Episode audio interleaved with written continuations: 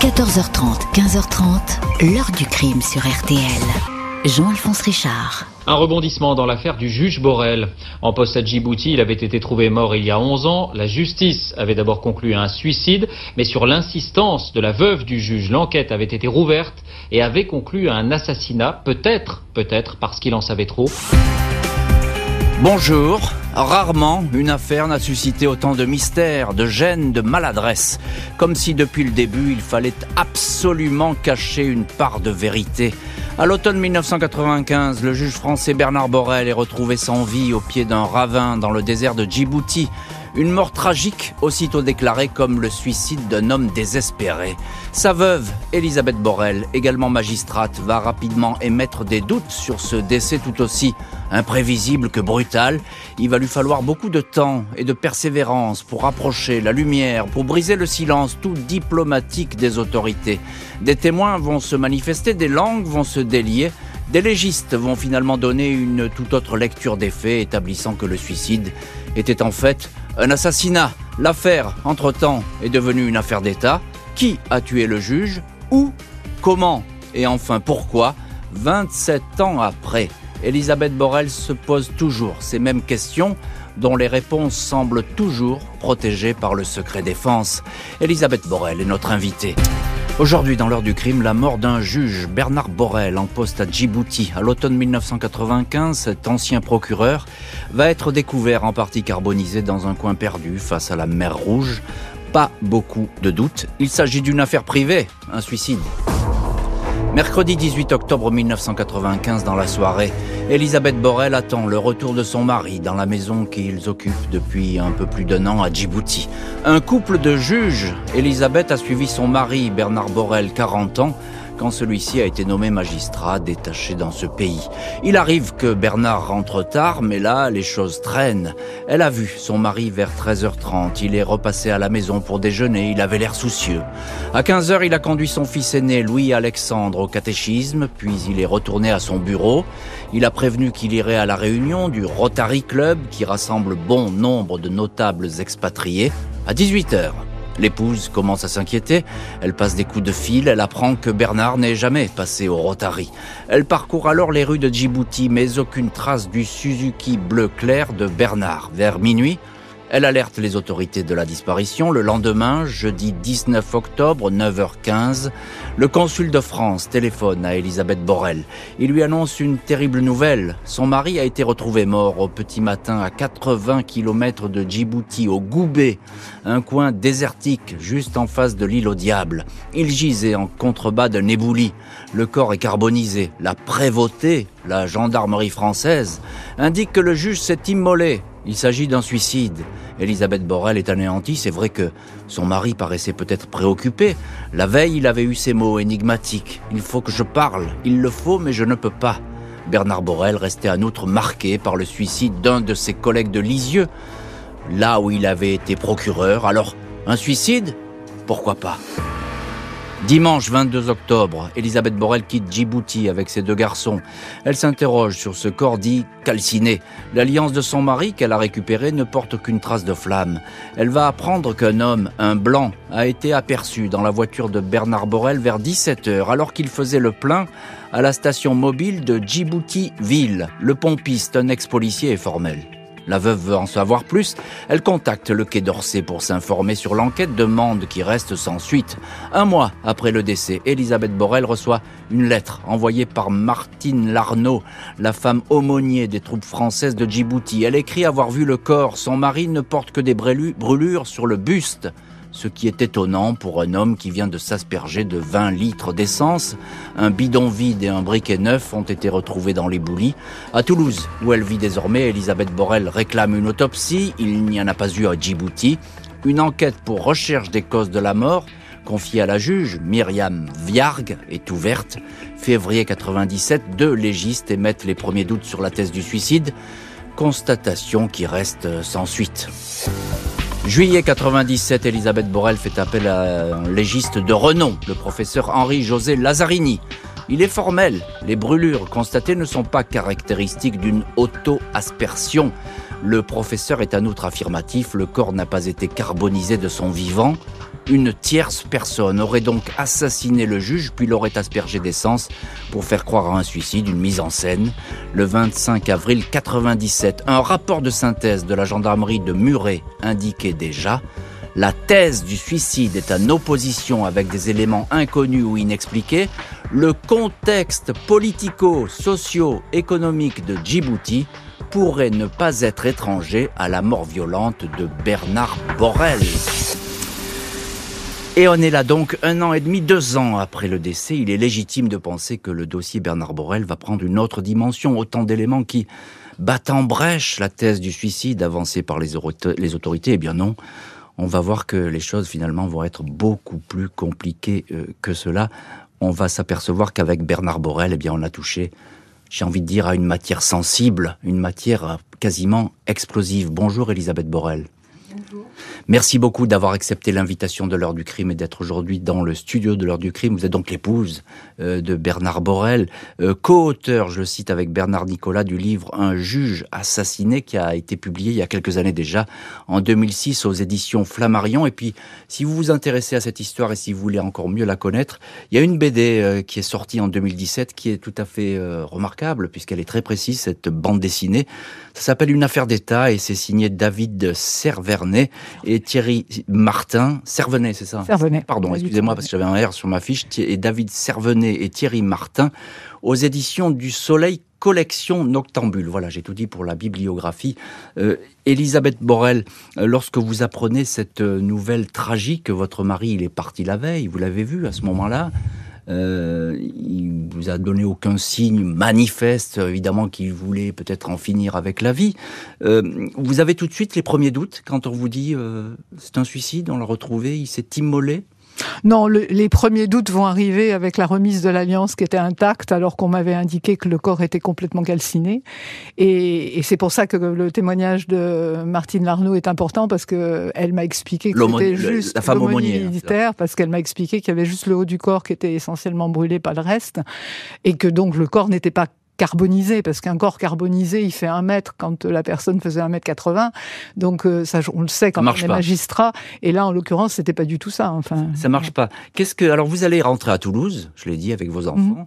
Euh, vous posez des questions évidemment et vous appelez les autorités euh, françaises. Mhm. Hein, vous commencez à faire un petit peu leur siège.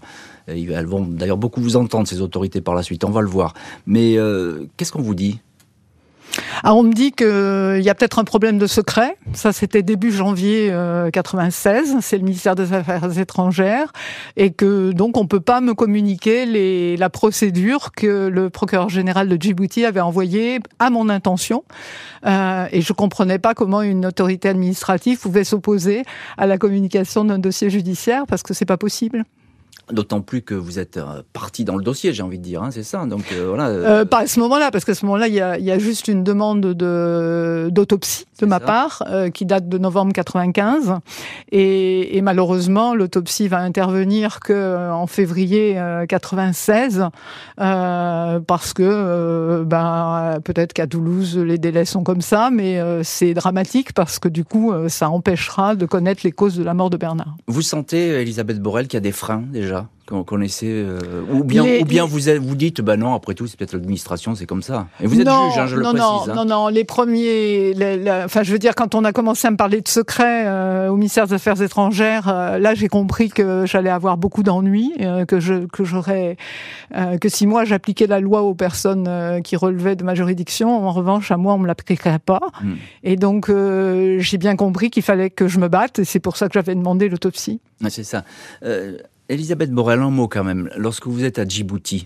euh, quand votre mari vient de décéder, vous, avez des, vous, avez des, visites Il y a des gens qui viennent vous voir. Oui, il y a le conseiller de français du président de la République djiboutien, conseiller français qui s'appelle euh, Claude Sapkas et qui, euh, qui est du ministère de l'Intérieur, qui était le plus proche euh, collaborateur en droit de mon mari, et qui m'explique le jour de la mort de mon mari, euh, dans la, vers 15 heures, euh, qu'il faut que je cherche un document. la France a besoin de vous, il faut que vous cherchiez un document. C'est étonnant. Oui, mais vous savez, quand vous êtes expatrié et qu'on vous dit la France a besoin de vous, bah, vous êtes un bon petit soldat. Et puis votre mari vient de décéder, vous êtes sous le choc fatalement. Donc oui, euh. mais justement, euh, il faut profiter de ces moments-là. Je suis toute seule, ils ont interdit à mes parents d'aller de venir. Mes parents ont demandé un visa pour partir. C'était impossible. C'est quoi ce document qu'on recherche à ce moment-là? Alors c'est un document que le capitaine Offray, donc le capitaine de la prévôté qui va suivre toute l'enquête, la gendarmerie française, qui va suivre toute l'enquête, Jean-Luc coffret et qui va expliquer dans la synthèse de son enquête qu'il a fait l'enquête pour euh, étayer la version du suicide. Donc lui, il est clair, il l'écrit. Hmm. Mais donc c'est ce document qu'on cherche? Non, alors ce document on l'a pas trouvé euh, a priori. Mais, qu'est-ce qu'on vous demande comme document? Ah, on me dit que c'est un document du capitaine Offray, euh, mais c'est tout ce que je sans, préciser. Euh, et d'ailleurs, c'était tellement important que les Djiboutiens avaient refusé l'accès du bureau de mon mari aux autorités françaises, et donc ils sont venus me chercher en me disant mais votre mari a dû laisser des documents à son bureau, euh, on va fouiller le bureau avec vous. Et donc il y a le commissaire Mignana, le commissaire du STIP de l'ambassade, euh, qui est venu avec Monsieur Sapkas et nous sommes allés tous les trois. Euh, alors je pense que c'était le vendredi après-midi, le jour où il n'y a pas, il y a personne, mais il y avait la secrétaire du ministre et on a fouillé le bureau de mon mari. Mais je savais très bien que mon mari avait jamais laissait jamais rien dans son bureau. Il laissait jamais rien, mais, mais là on a quand même un indice qui est important, Elisabeth Borrell. Ça veut dire qu'il détient, il détenait en tout cas des, des documents, votre mari, qui étaient sensibles. Ah oui, et, il fallait pas que ça traîne trop après sa mort, c'est ça? Ben, il fallait surtout que ça ne tombe pas dans les, entre les mains des Djiboutiens. Et euh, donc c'est pour ça qu'ils étaient très inquiets aussi sur la perquisition, parce qu'à un moment ils me disaient qu'il fallait absolument que je sois entendu, parce que sinon il y allait y avoir une perquisition à mon domicile. Et, et je crois que l'objectif c'était euh, que eux, euh, qu'on ne trouve, que les Djiboutiens ne trouvent pas ce document. Et, et en tout cas moi je l'ai pas trouvé. Alors ça, c'est très important parce qu'effectivement, là, on comprend mieux la suite et les pressions qui vont peut-être s'exercer. Euh, vous êtes à Toulouse, Elisabeth Borel. Il y a une juge d'instruction qui est nommée euh, pour rechercher les causes de la mort hein, de, mhm. votre mari, c'est bien ça. Mhm. euh, là, vous vous dites, bah, c'est bien, ça va bouger là. Là, on va. On va ah oui, j'étais complètement rassurée parce que, euh, si vous voulez, le procureur aurait pu lui-même euh, diligenter l'autopsie. Et là, je vois qu'il saisit un juge d'instruction. Donc, pour moi, un juge d'instruction, c'est un juge indépendant. Euh, j'ai le regret de vous dire que j'en ai pas connu beaucoup dans le dossier de mon mari. Ouais, c'est difficile. Ouais. Voilà. On, verra par la suite qu'effectivement, euh, vous vous êtes beaucoup heurté à, certains magistrats, etc. Mais bon. Mhm.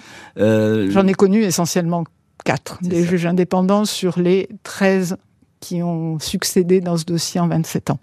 un mot. Bonjour André Lucas.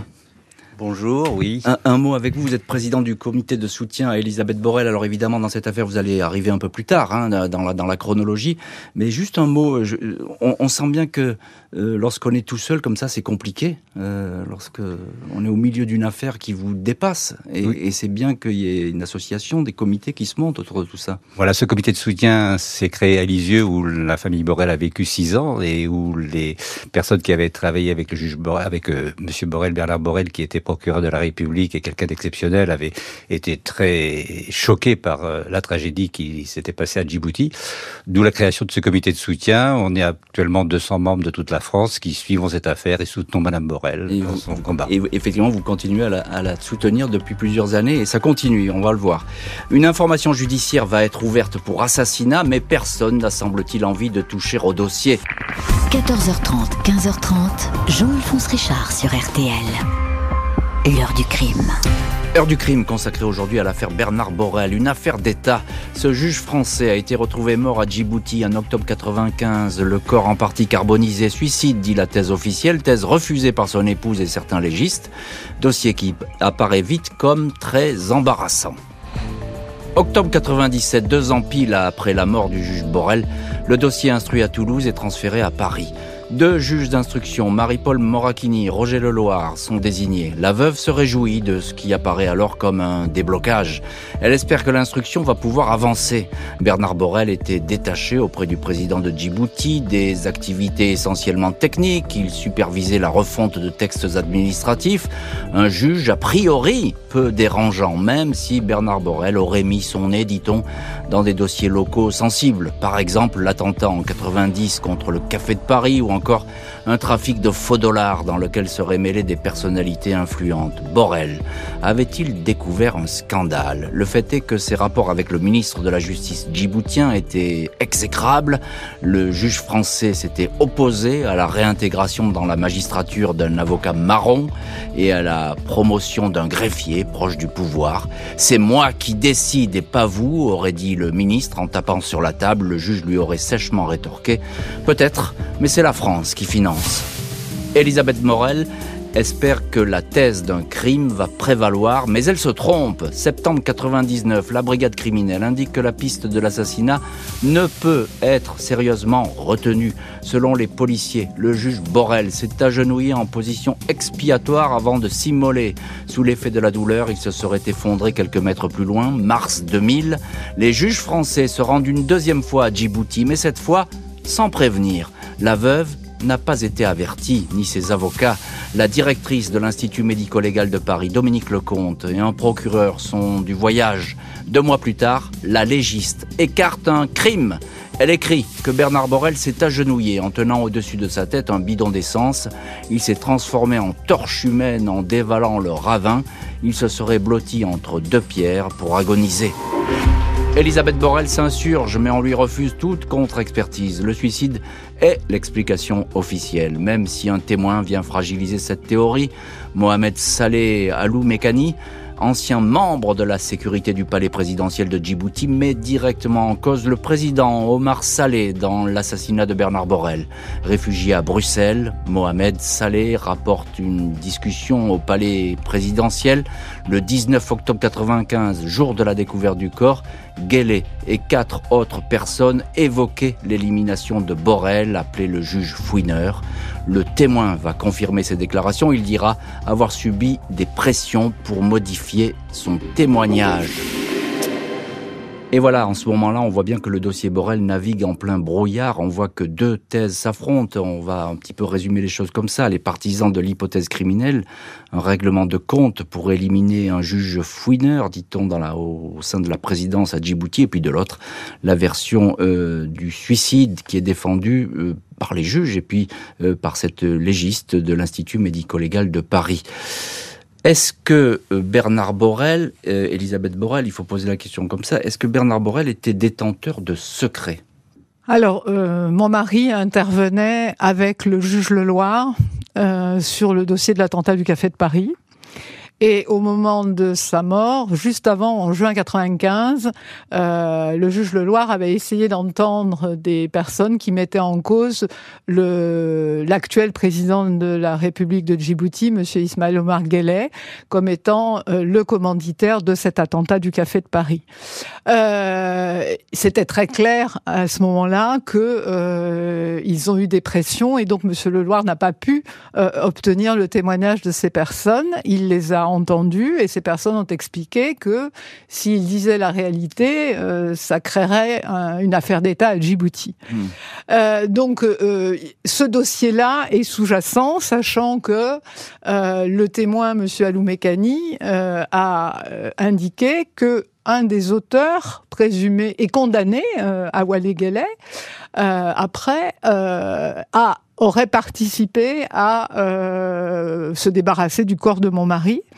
Euh, donc, si vous voulez, et sachant que mon mari était intervenu directement dans ce dossier pour faire réincarcérer cet homme. Alors, donc là, effectivement, on est côté djiboutien avec ce témoin clé, Alou Mekani, parce Mm. que c'est lui qui va dire, euh, effectivement, euh, autour de la présidence, on voulait en éliminer, finalement, en quelque sorte, ce, juge fouineur qui venait un petit Mm. peu chercher dans les papiers de la présidence et ça plaisait pas à tout le monde. Alors, tout de même, euh, Elisabeth Borel, sans me faire l'avocat du diable, mais tout de même, les juges Leloir et, et Morakini, euh, ce sont des magistrats très sérieux, euh, expérimentés, euh, on peut le dire comme ça. Ils ont, ils ont travaillé sur beaucoup de dossiers.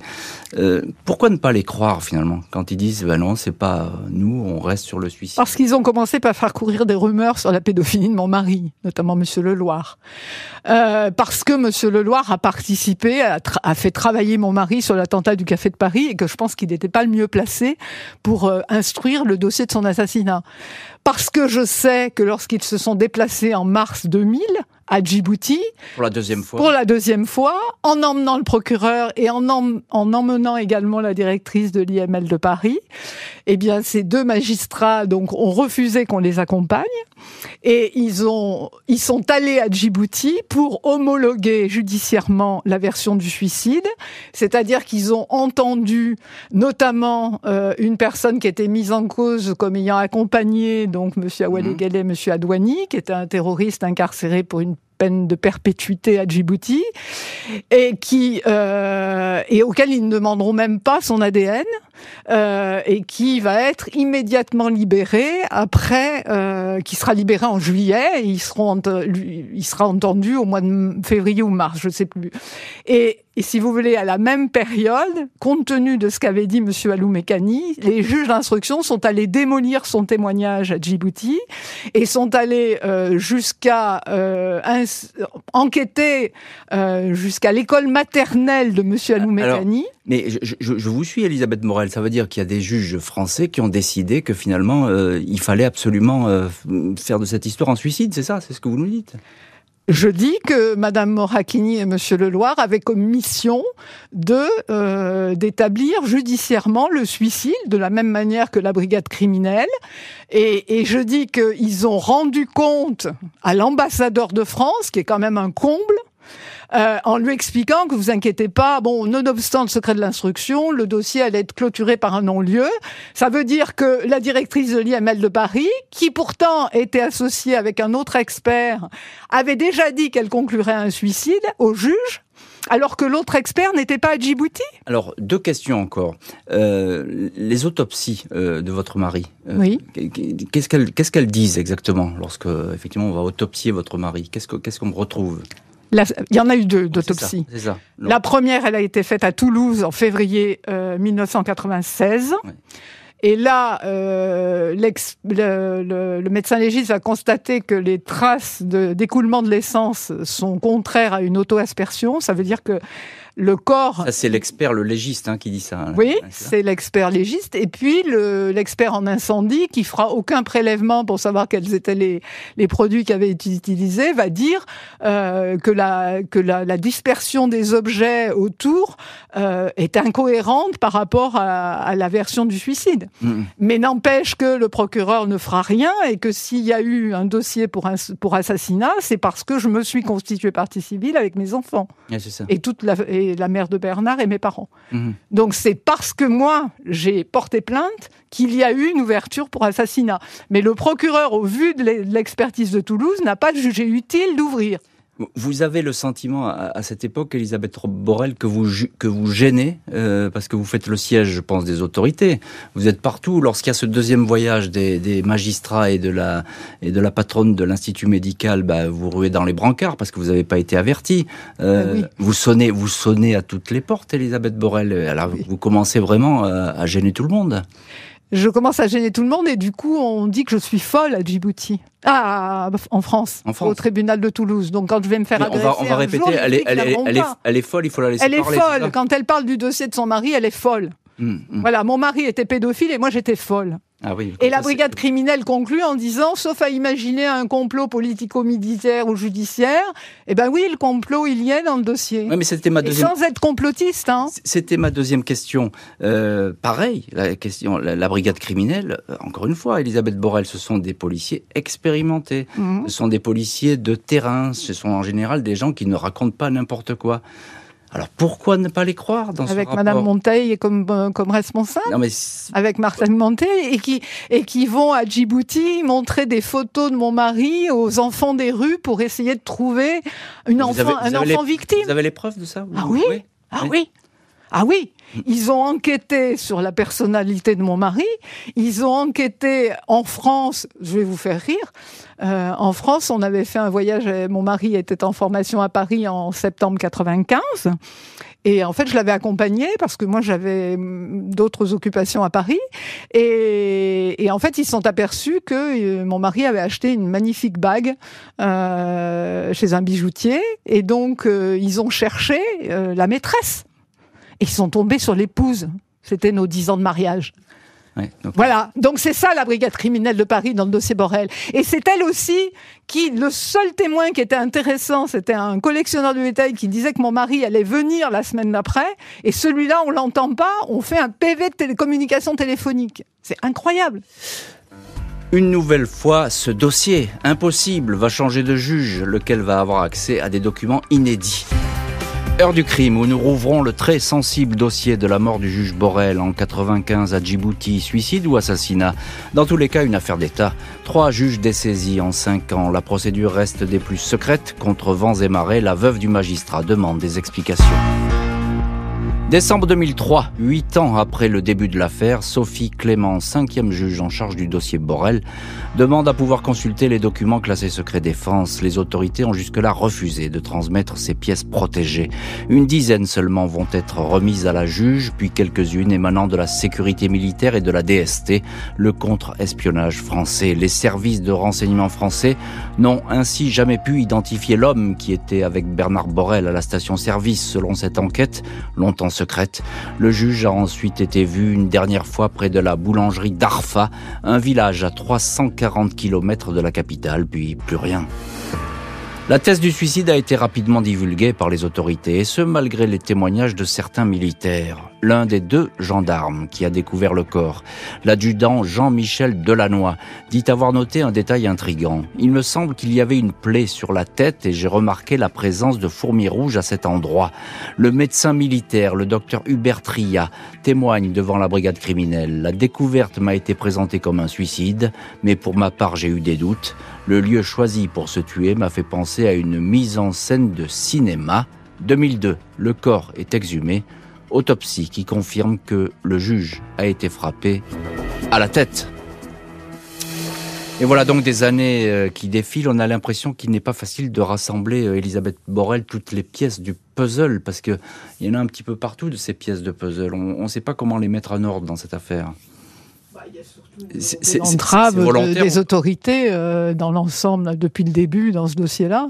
Et euh, quand vous parliez tout à l'heure euh, de la levée du secret défense, il faut quand même savoir qu'il a fallu qu'on qu'on fasse une conférence de presse en mars 2004 à la veille des élections municipales pour convaincre la ministre de publier l'avis qui avait été émis par la commission consultative du secret défense qui qui, qui, ne comprenait pas pourquoi son avis n'était pas publié mmh. au journal officiel. Et, et, et c'est vrai que c'est tout est comme ça dans ce dossier. Euh. Il y, a, y, a quelques pièces euh, classées secret défense qui vont être communiquées à la justice. Hein, la, oui, mais nous n'avons pas la, période qui nous intéresse. vous n'avez pas la bonne période, hein, c'est-à-dire 95-96. C'est ça. Euh, on a... Cette période, vous ne l'avez pas. Mais dans ces pièces qui sont remises, qu'est-ce qu'elles disent, ces pièces? Qui ont été déclassifiées, on va le dire comme ça. Bah, elles disent que c'est banal. Euh, bah, oui, c'est pas c'est pas des choses. Enfin, je veux dire, dans les pièces déclassifiées, il y avait des articles de journaux, il y avait. Enfin, c'est pas intéressant, ça n'apporte rien. Enfin, mm, mm.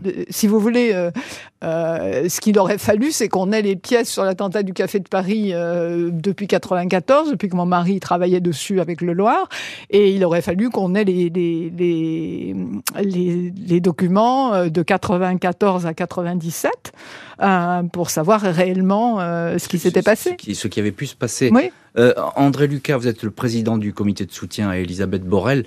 Euh, c'est pas facile hein, de, de, se battre contre le secret défense, sacro-saint secret défense. On ne sait pas du tout ce qu'il y a dans ces dossiers. Oui, j'ai envie de dire, euh, comme simple citoyen, quand j'ai découvert euh, l'affaire Borel en l'approfondissant, je dis le secret défense, c'est digne de l'ancien régime où l'État a tous les droits. Mm. Et tous les droits contre le citoyen. C'est-à-dire que moi, à un État fort qui a tous les droits, je préfère un État juste qui garantit mes droits. Or là, dans l'affaire Borel, on découvre, et c'est pas la seule affaire, puisque dans le collectif secret défense dont on fait partie, il y a 18 affaires d'État analogues. L'affaire Boula, l'affaire Audin, l'affaire euh, Kidal, les deux journalistes tués au Mali. Donc on s'aperçoit que l'État, quand il a un problème, il, euh, il s'acharne sur la victime au lieu de la défendre. Et vous pensez que si, euh, dans, cette affaire dont on parle aujourd'hui, l'affaire Borel, des pièces étaient déclassifiées, si on avait accès à ces dossiers, on aurait là vraiment la lecture du dossier? Ah, moi, ce que j'ai découvert euh, aussi à travers toutes ces affaires, que l'accès aux archives, en France, c'est le parcours du combattant, c'est-à-dire qu'elles sont pratiquement inaccessibles. Et quand elles sont déclassifiées, ah ben, il n'y a pas grand-chose dedans, elles ont été caviardées, elles ont été trafiquées, c'est-à-dire qu'on a un gros, gros problème avec les archives, c'est-à-dire que la France classifie massivement, et après, bah, on déclassifie ce qu'on peut, mais quand on peut, hein, mm. et quand ils veulent. Et Elisabeth Borrell, pourquoi? Alors, euh, ma question, elle est très simple, mais pourquoi cette obstruction? Pourquoi finalement la France dit, bah écoutez, oui, il a pu être euh, assassiné, Monsieur Borrell, on ne sait pas par qui, après tout, mais, mais... Je voudrais quand même rappeler que les obstructions sont allées jusqu'à assassiner le dossier en détruisant les scellés. On, va en parler, euh, Elisabeth Borrell. on va en parler dans le chapitre suivant. On mais je voudrais aller jusque là. Donc c'est vrai que, euh, je veux dire, ce dossier, on n'en veut pas. Mm, mm. Alors on m'indemnise, on se fait condamner à la Cour européenne de Strasbourg, on, saisit la Cour de la Haye pour donner la copie du dossier à Djibouti et que jamais plus on parle du dossier Borrell. On a tout fait dans ce dossier, mais tout pour, on a utilisé tous les moyens à disposition de l'État y compris les moyens internationaux, pour que jamais ce dossier n'émerge. Hmm. Et quand il a émergé, on a fini par reconnaître que c'était un assassinat, puisque ça date quand même que du 13 juillet 2017. On, va y venir là-dessus. Mais ce qu'on ce qu'on va toujours dire, euh, excusez-moi Elisabeth Borrell, on va dire Elisabeth Borrell, elle est paranoïaque. C'est ce qu'on va dire. Elle est paranoïaque, Elisabeth Borrell. elle, voit le mal partout, elle voit le secret partout et on a voulu tout cacher. Ben oui, non, mais je traduis. je suis tellement paranoïaque que toutes les déclarations du témoin euh, sur, euh, sur le fait que c'était un assassinat, tous ceux qui ont soutenu que c'était un assassinat, bah, finalement, euh, ils ont eu raison. Mhm. Hein et puis, je suis paranoïaque, j'ai jamais été paranoïaque, j'ai été magistrat pendant tout ce dossier et on n'a jamais saisi une, la commission d'invalidité pour ma paranoïa. Au total, les juges vont faire sept demandes de déclassification, mais aucun document ne sera transmis pour la fameuse période 1995-1996. Au programme aujourd'hui de l'heure du crime, la très longue enquête sur la mort du juge français Bernard Borel, Djibouti 95. Dossier diplomatique sensible où tout a été fait pour privilégier la thèse du suicide. 20 ans après, le voile commence enfin à se déchirer. 12 novembre 2015, Elisabeth Borel fait part de sa colère. Le président du tribunal de Paris vient de lui annoncer que 70 scellés de l'affaire ont été détruits. Des pièces à conviction de première importance, dont le short que portait la victime au moment de sa mort. On sait que deux traces d'un ADN inconnu y figuraient. Elle devait subir de nouvelles expertises. Le briquet qui a servi à mettre le feu est également perdu, tout comme des colis piégés adressés après le drame à la veuve. Je ne crois pas à l'erreur, confie alors Elisabeth Borrell. 13 juillet 2017, 22 ans après les faits, le parquet de Paris fait savoir que les dernières expertises confirment la piste criminelle. Le juge Borel a bien été assassiné. Trois experts réunis par le juge Cyril Paco, un anthropologue, un légiste, un expert incendie, indique que les fractures du crâne et de l'avant-bras gauche n'ont pas été causées par le feu. Elles sont compatibles avec des coups portés par un tiers. Cela fait un choc d'entendre les experts vous expliquer comment votre époux, le père de vos enfants, est mort, indique Elisabeth Borrell. Selon elle, il est établi qu'on a écarté d'emblée de nombreux indices qui allaient dans le sens d'un assassinat. Son avocat, maître Olivier Maurice, ajoute on a maquillé cette mort, il va falloir aller chercher les commanditaires. Et notre invité euh, principal aujourd'hui, c'est évidemment Elisabeth Borrell, l'épouse de Bernard Borrell dans cette heure du crime. Euh, vous nous en disiez un mot dans le chapitre précédent, Elisabeth Borrell. 70 scellés détruits, euh, c'est quasiment tous les indices, les preuves qui pouvaient exister dans ce dossier qui du jour au lendemain se sont évaporés. Et vous dites tout de suite, c'est pas une erreur, c'est pas possible. Bah, écoutez, la justice est gardienne des scellés. Ça veut dire que c'est son rôle d'assurer leur protection pour pouvoir les présenter lors du procès. Donc en l'occurrence, euh, ces scellés n'existent plus. Ils ont été détruits, sachant que dans ces scellés, il y a des morceaux du corps de mon mari. Et que euh, pour cette destruction-là, il n'y a pas besoin d'intention de nuire. C'est un délit correctionnel qui ne, qui ne nécessite pas la démonstration de la volonté de nuire. Euh, mais je note quand même que la greffière qui a, qui a fait la liste des scellés détruits n'a pas indiqué euh, dans cette liste qu'il y avait euh, des tissus humains. Hmm. Donc ça veut dire que quelque part, elle, a, elle a vu le problème. Ou alors, faut qu'elle explique. Et si vous voulez, si aujourd'hui ce dossier est toujours en cours, c'est parce que euh, on n'a pas d'explication à cette destruction, on n'a pas d'explication sur la fausse mention. On ne sait pas comment ils ont pu écrire qu'il y avait un non-lieu. Et pardonnez-moi, Elisabeth Borrell, il n'y a pas eu une enquête euh, ouverte sur la Il y a une instruction ouverte sur ma constitution de partie civile. Et une enquête administrative? Il y a eu une enquête administrative de Mme Taubira où euh, des conseillers, des très hauts magistrats ont menti à Mme Taubira. Euh, et, et, surtout, euh, ben, il n'y a pas d'explication. Et on sait que la, la personne euh, qui a qui a fait des fait des, des, des, des ratures sur mmh. sur le bordereau des scellés était l'ancienne responsable du secrétariat de Monsieur Marin. Mmh. Alors, on ne va pas rentrer dans les détails, évidemment. Non, mais, je veux dire que c'est à un niveau qui fait que... Un, niveau, assez, un niveau assez haut. Voilà, c'est ça. Et, euh, et on n'a pas d'explication. On n'a aucune explication sur ce dossier. André Lucas, président du comité de soutien, Elisabeth Borrell. Il y, a, il y a beaucoup de choses qui ont disparu euh, dans ce dossier. Alors moi, je ne prends pas parti, mais on peut s'apercevoir que le dossier médical euh, de Bernard Borrell, il avait disparu. il y a ces scellés qui disparaissent. Ça fait quand même beaucoup, mis bout à bout. Ah oui, oui, ce qui frappe dans cette affaire, c'est qu'à chaque étape, euh, il y a à nouveau une barrière qui, qui, qui se met en place.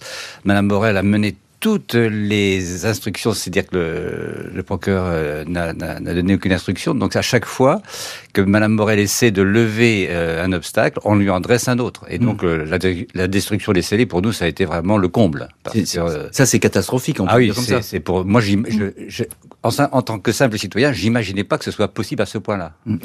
il arrive qu'on perd des scellés, ça arrive dans les tribunaux, oui, mais lors des déménagements, etc. Oui, mais là, dans une affaire de ce genre et autant d'un en une Et puis beaucoup, 70 scellés ça fait, c'est quand même un très gros dossier.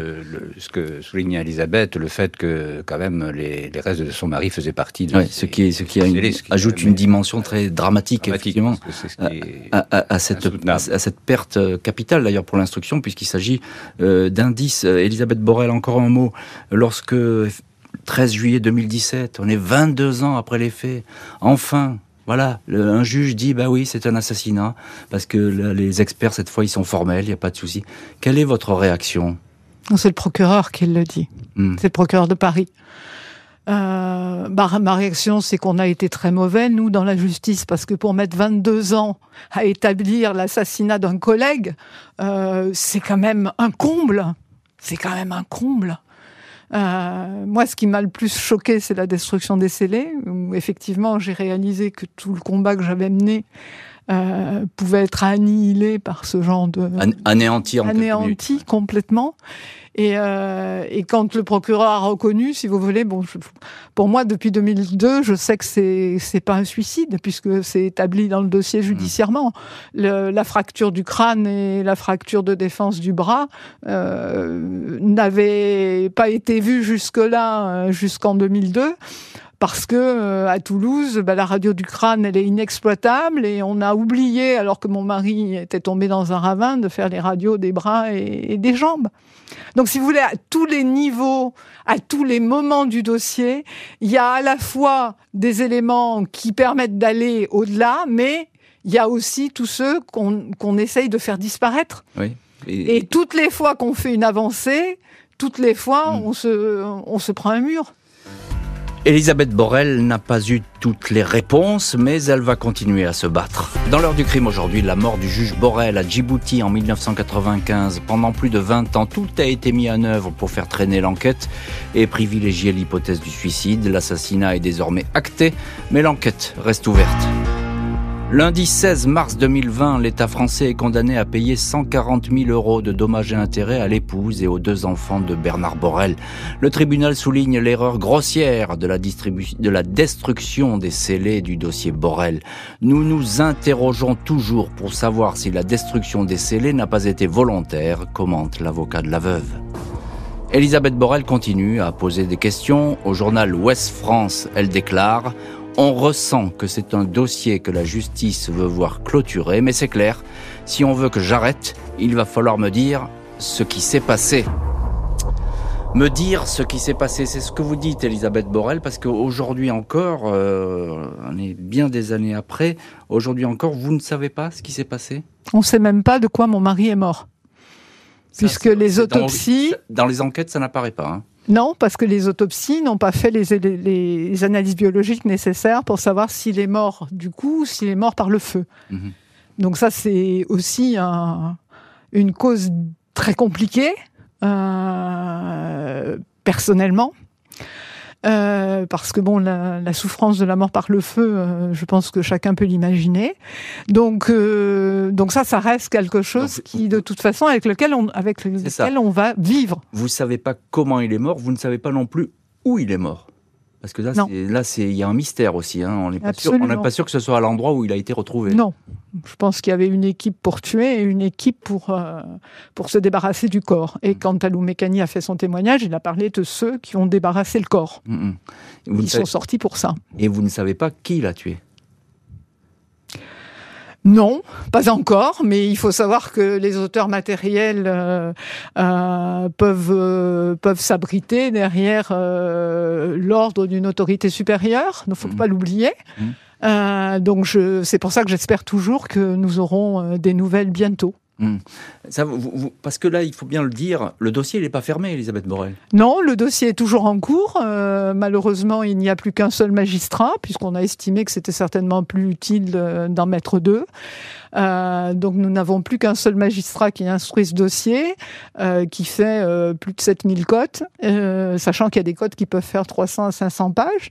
Donc, ça fait beaucoup, beaucoup de dossiers, hein, j'ai envie de dire. Hein, oui, et quand on voit le nombre de magistrats instructeurs, 13, ça fait beaucoup également, et c'est fait pas beaucoup par... La, la, seule magistrate qui effectivement est restée longtemps, c'est Madame Clément, mmh. et c'est certainement celle qui a fait le plus pour le dossier. Celle qui avait demandé la, la première autopsie, c'est ça? Non, Madame Clément, elle est, elle est arrivée après le, après Monsieur Parlos, donc après le transport, et c'est elle qui a, qui a recueilli toutes les, toutes les conclusions des expertises qui démontraient l'assassinat. Alors vous dites, Elisabeth Borel, que le dossier il est, il est toujours ouvert. Il y a un, juge ou une juge qui travaille euh, dessus. Euh, quelles sont les, échéances là? Vous faites des actes, vous demandez des, des, actes d'enquête? Comment ça se passe? Ben, euh, D'abord, je pense que le magistrat, pour, pour arriver à lire les, les 8000 cotes utilement, ben, j'espère qu'il a pris le temps de de le faire. Je ne sais pas du tout euh, quelle est la charge de son cabinet, euh, mais vu l'état de la justice, j'imagine que ça doit être compliqué quand même. Euh, et, en fait, ça fonctionne comme depuis le début. C'est souvent nous qui demandons des actes, mmh. parce qu'effectivement, il y a des limites dans la connaissance du dossier. Bien sûr. Et, je le répète, vous êtes juge, donc vous connaissez la, mécanique, hein, vous connaissez le droit. Évidemment, ça va sans doute un peu plus vite. André Lucas, c'est président du comité de soutien à Elisabeth Borrell. C'est c'est compliqué hein, là de d'être comme ça euh, immergé dans un dossier, de vouloir le faire bouger en permanence, de faire des actes, etc. Euh, comment vous, vous, soutenez cette, cette action? Alors, ce qui nous paraît important, nous, nos bords, c'est le soutien moral à Elisabeth parce qu'on salue son courage et c'est vrai que les membres du comité de soutien, moi, je pensais qu'on se fatiguerait avec le temps et au contraire, ils sont plus déterminés que jamais à la soutenir. Puis ici, je pense qu'il y a un engagement citoyen parce que moi, j'ai découvert plein de choses que je ne pouvais pas soupçonner dans un pays démocratique. Donc, j'ai l'impression que là, en me battant pour Elisabeth Borrell, je me bats aussi pour une certaine conception de la démocratie, pour certaines valeurs.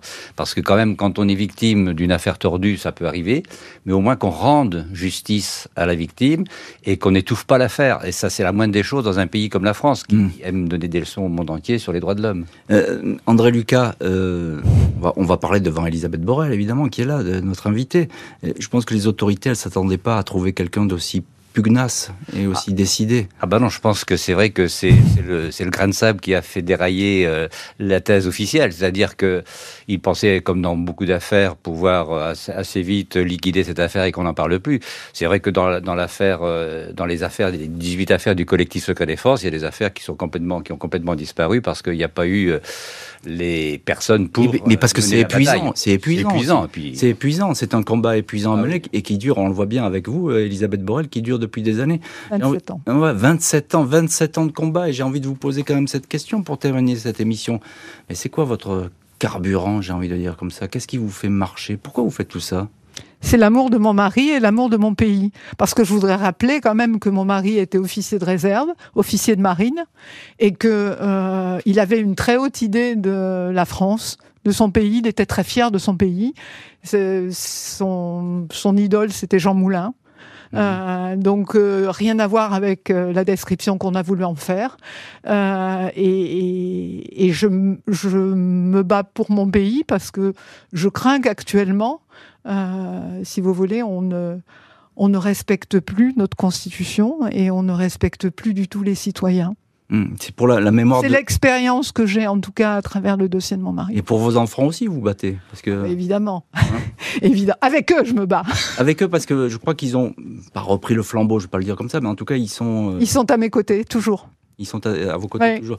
Donc c'est un combat en famille que vous continuez à mener. Absolument. Et vous le mènerez. Et heureusement, parce que quand on apprend des choses, on est mieux à trois que tout seul. Et vous le mènerez jusqu'à avoir euh, la vérité, à répondre à ah ces questions qu'on a posées pendant cette émission, c'est ça Ah oui, hein ça c'est sûr, ça c'est sûr. Qui, quand, comment, pourquoi qui, quand, comment, pourquoi Les questions essentielles. Merci beaucoup Elisabeth Borel et André Lucas d'avoir été les invités de l'heure du crime aujourd'hui. Merci à l'équipe de l'émission. Justine Vignot, Marie Bossard à la préparation. Dani Matouk était à la réalisation. L'heure du crime, présenté par Jean-Alphonse Richard sur RTL.